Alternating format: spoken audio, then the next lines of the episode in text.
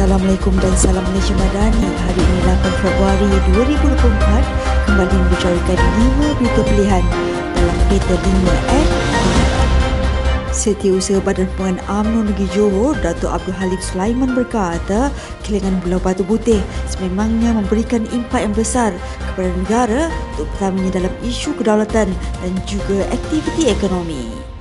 Beliau yang juga Ketua UMNO Bagian Tebrau memaklumkan bahawa perkara ini turut memberi kesan kepada isu keselamatan negara di perairan sepadan antara Malaysia dan Singapura. Beliau menegaskan isu Pulau Batu Putih ini sepatutnya menjadi perkara utama yang dipertahankan selepas pelakunya peranan kuasa pada Pilihan Raya Umum ke-14 kerana sekiranya tidak dipertahankan, ia akan memberi kerugian untuk negara khususnya di Pengarang Johor yang sekarang ini sedang pesat membangun. Beliau berkata demikian, kita seksi podcast dengan UMNO Malaysia, hashtag hitam kelabu putih yang bertajuk apa itu RCI di Menara Dato' On Pusat Darangan Dunia baru-baru ini. Mengulas lanjut perkara berkenaan, beliau berpandangan bahawa Suruhanjaya Siasatan Diraja RCI ke atas isu tersebut perlu dilaksanakan untuk menyiasat punca untuk Tun Mahathir menarik balik permohonan rayuan tersebut. Pada 8 Julai 2021, media melaporkan bahawa Malaysia sudah terlepas peluang untuk mendapatkan semula Pulau Batu Putih selepas Tun Dr. Mahathir membuat keputusan untuk menarik balik semakan dan pentafsiran penghakiman hubung kes kedaulatan pulau itu serta Batuan Tengah dan Tebis Selatan pada 2018. Pergerakan Puteri UMNO Malaysia akan terus komited untuk memperjuangkan isu rayuan dan pembelaan terhadap bekas Perdana Menteri Datuk Seri Muhammad Najib Tun Razak serta menyeru seluruh rakyat Malaysia terutamanya ahli-ahli parti untuk berdoa agar segala urusan tersebut dipermudahkan. Sementara itu, Ahli Majlis Kerja Tinggi AMNO, Datuk Loman Adam berkata, AMNO akan mengemukakan rayuan kepada Yang Pertuan Agong yang ke-17, Sultan Ibrahim bagi mendapatkan pengampunan penuh untuk bekas Presiden AMNO, Datuk Seri Najib Tun Razak. Sebagai itu katanya, Ahli AMNO juga akan menganjurkan kempen dalam mengumpul tanda tangan ahlinya di seluruh negara dalam usaha mendapatkan pengampunan penuh terhadap isu tersebut. Pada 2 Februari lalu, media melaporkan Lembaga Pengampunan Wilayah-Wilayah Persekutuan Kuala Lumpur, Labuan dan Putrajaya telah memutuskan untuk mengurangkan hukuman penjara serta denda ke atas bekas Perdana Menteri Datuk Seri Najib Tun Razak.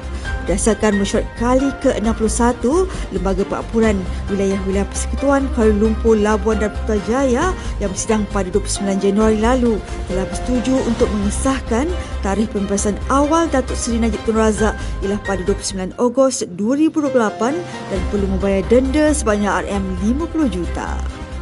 Ketua Pergerakan Pemuda UMNO Malaysia, Dr. Akamal Salih memohon pertimbangan daripada Perdana Menteri Datuk Seri Anwar Ibrahim untuk menambah peruntukan kepada sekolah agama rakyat dan juga sekolah persendirian yang lain.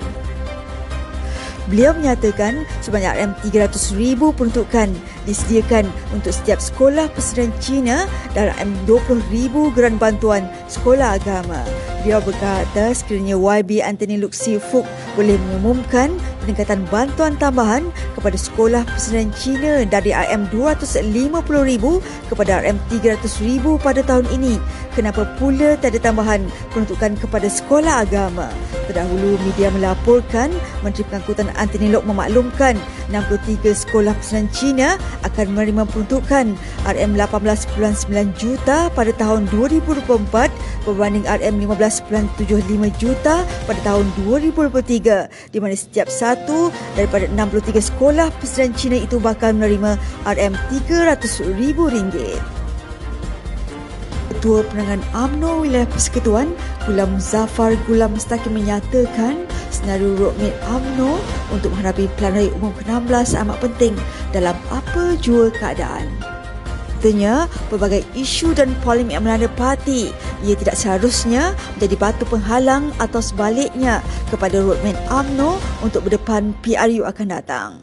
Beliau menasihatkan agar ahli parti tidak mudah termakan dengan dayah-dayah mereka yang ingin memecah belahkan kesatuan serta keharmonian yang ada.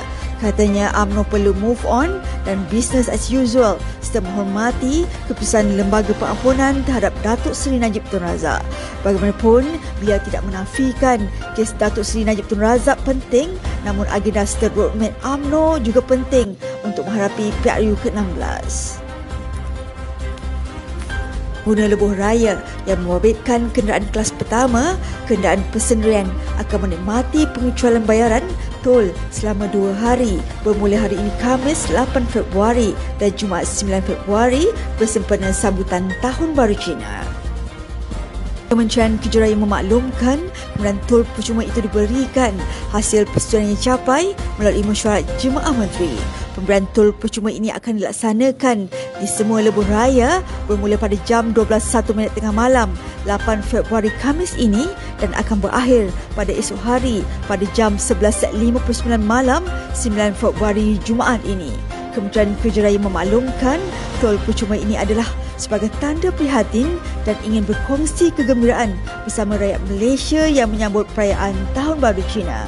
Jelasnya, pelaksanaan pemberian tol percuma diharapkan dapat dimanfaatkan pengguna lebuh raya dengan merancang perjalanan sewajarnya dan disihatkan mematuhi cadangan jadual waktu perjalanan disyurkan. Pengguna boleh menyemak stes trafik atau sebarang insiden di lebuh raya yang dikemas kini di Bina Sosial Rasmi Lembaga Lebuh Raya Malaysia secara berkala. Sekian saja daripada saya, Adib Ahmad. Jangan lupa temu janji kita Isnin hingga Jumaat jam 5 petang. 5 berita pilihan hanya di Berita 5 at 5. Assalamualaikum dan salam Malaysia Madani.